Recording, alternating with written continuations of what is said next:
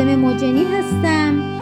بشنوید ادامه حکایت علاءالدین و دوز در شب سیصد و چهل و پنجم از هزار یک شب.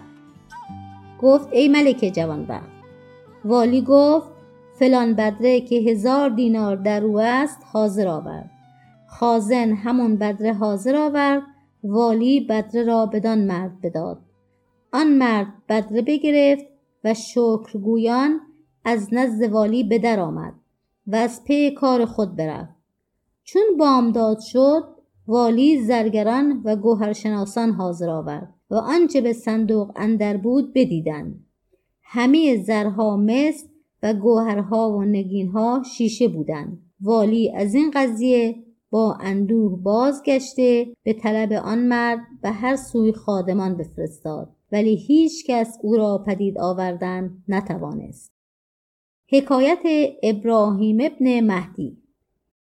و از جمله حکایت ها این است که خلیفه هارون رشید به ابراهیم ابن مهدی گفت طرف حکایتی که تو آن را دیده باشی حدیث کن.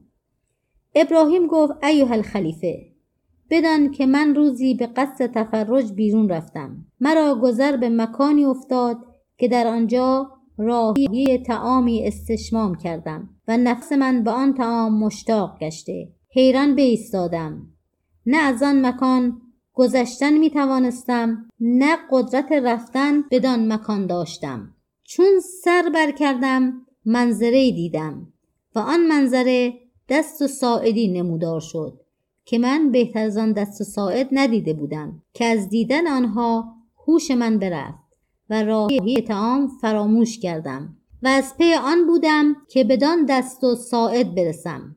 که ناگاه مردی دیدم خیاط که نزدیک آن مکان نشسته. پیش او رفته. او را سلام دادم و او مرا جواب سلام گفت. به او گفتم این خانه از آن کیست؟ گفت خداوند این خانه مردی است بازرگان ابو سعید نام. و جز بازرگانان با کسی منادمت نکند. پس من و آن خیاط در سخن بودیم که دو مرد با وقار و بزرگمنش از سر کوچه پدید شدند. خیاط به من گفت این دو تن از خواص ندیمان خداوند خانه هستند و پیوسته با او انیس و جلیسند. من نام ایشان را از خیاط یاد گرفتم و به سوی ایشان برفتم. چون به ایشان برسیدم به ایشان گفتم فدای شما شوم. چرا در آمدن دیر کردید؟ ابو سعید در انتظار شما نشسته. پس با ایشان همی رفتیم تا به در خانه برسیدیم. من به خانه اندر شدم و ایشان نیز از پی من در آمدند. چون خداوند خانه مرا با ایشان بدید گمان کرد که من با ایشان یار هستم. برخواسته مرا تهیت گفت و در صدر مجلس مرا جای داد. پس از آن ماعده بگستردند. من با خود گفتم شکر خدایی را که مقصود از آن تعام حاصل کرد. امید دارم که مراد من از آن دست و ساعد نیز برآید. پس از آن به مکان دیگر رفته به منادمت بنشستیم. خداوند خانه را مردی دیدم لطیف و ظریف و با من ملاطفت و مهربانی می کرد به گمان اینکه من مهمان مهمانان او هستم و مهمانان نیز قایت ملاطفت به جا می آوردند. به گمان اینکه من از ندیمان خداوند خانم و پیوسته ایشان بر ملاطفت و مهربانی می افسودند تا اینکه قدهی چند باده بخوردیم. پس از آن دخترکی سرقد و ماهروی بیامد که اود در کف داشت و با نقمه های این دو بیت همی خوان. ساعتی از درم آن سر روان باز آمد راست گویم به تن مرده روان باز آمد. تا تو باز آمدی ای مونس جان از در غیب هر که در سر هوسی داشت از آن باز آمد. ای خلیفه جهان مرا از حسن و جمال و شعرهای نقض آن دخترک طرب و نشاط روی داد. گفتم ای دختر یک چیز دیگر باقی است. در حال دختر غضبناک گشته اود از دست بینداخت و گفت که بوده است که شما چنین سفیهان و ناخردمندان به مجلس خود را می‌دادید؟ من از گفته خود پشیمان شدم و حاضران را دیدم که خیره خیره به من نظاره می کنند.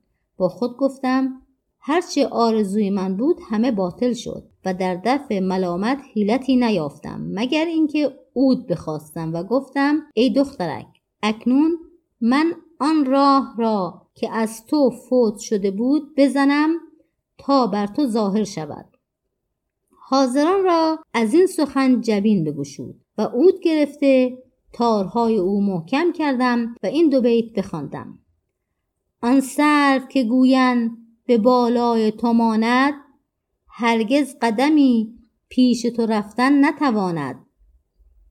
دنبال تو بودن گنه از جانب ما نیست. با غمزه بگو تا دل مردم نستاند.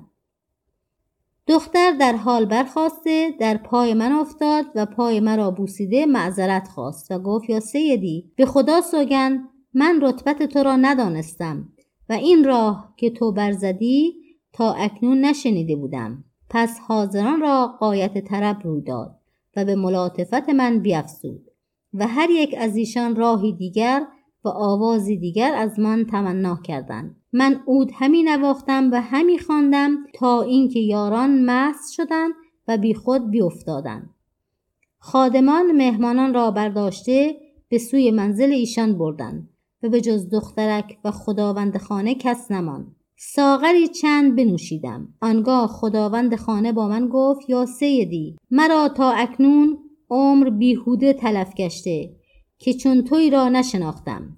ولکن تو را به خدا سوگند می دهم که خود را بر من آشکار کن. من خود را به دو آشکار نمی کردم و او سوگند داد تا من خود را بر او بشناساندم. پس نام من بشناخت. چون قصه به دینجا رسید بامداد شد و شهرزاد لب از داستان فرو بست.